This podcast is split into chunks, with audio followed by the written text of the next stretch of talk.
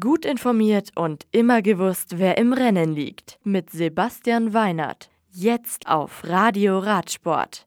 Alaphilippe gewinnt bei Dauphiné. Die Tour de Suisse beginnt Samstag. Lanza-Vercours. Julien Alaphilippe gewinnt eine wettermäßig durchwachsene 181 Kilometer lange Etappe in den Rhône-Alpen. Der Allrounder von Quickstep Floors hat am Ende den meisten Punch auf der langen, ansteigenden Zielgeraden. Zweiter wird Daniel Martin von UAE Emirates vor Garen Thomas von Sky. An der Spitze der Gesamtwertung gibt Michael Kwiatkowski dem bisher zweitplatzierten und jetzt führenden Gianni Moscon das gelbe Trikot ab. Dritter ist Sky-Profi Jonathan Castroviejo. Bester Deutscher wird Emanuel Buchmann von Team Bora Hansgrohe auf Platz 7.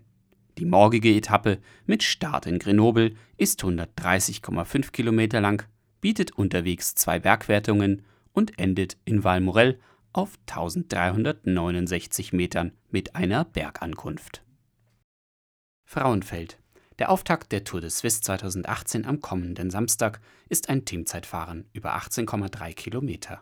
Es folgen ein Rundkurs und eine Klassiker-Etappe am Sonn- und Montag sowie eine mittelschwere Etappe und drei Bergankünfte. Auf der achten Etappe in Bellinzona gibt es wieder einen Rundkurs sowie auf der neunten und letzten Etappe ein Einzelzeitfahren über 34 Kilometer. Insgesamt sind 1212 Kilometer zurückzulegen. Die Veranstalter sprechen von sonnigem Wetter in der Schweiz.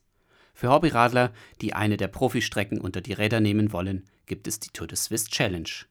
Unter www.tourdeswiss.ch/challenge findet man die entsprechenden Informationen. Das Radio für Radsportfans im Web auf radioradsport.de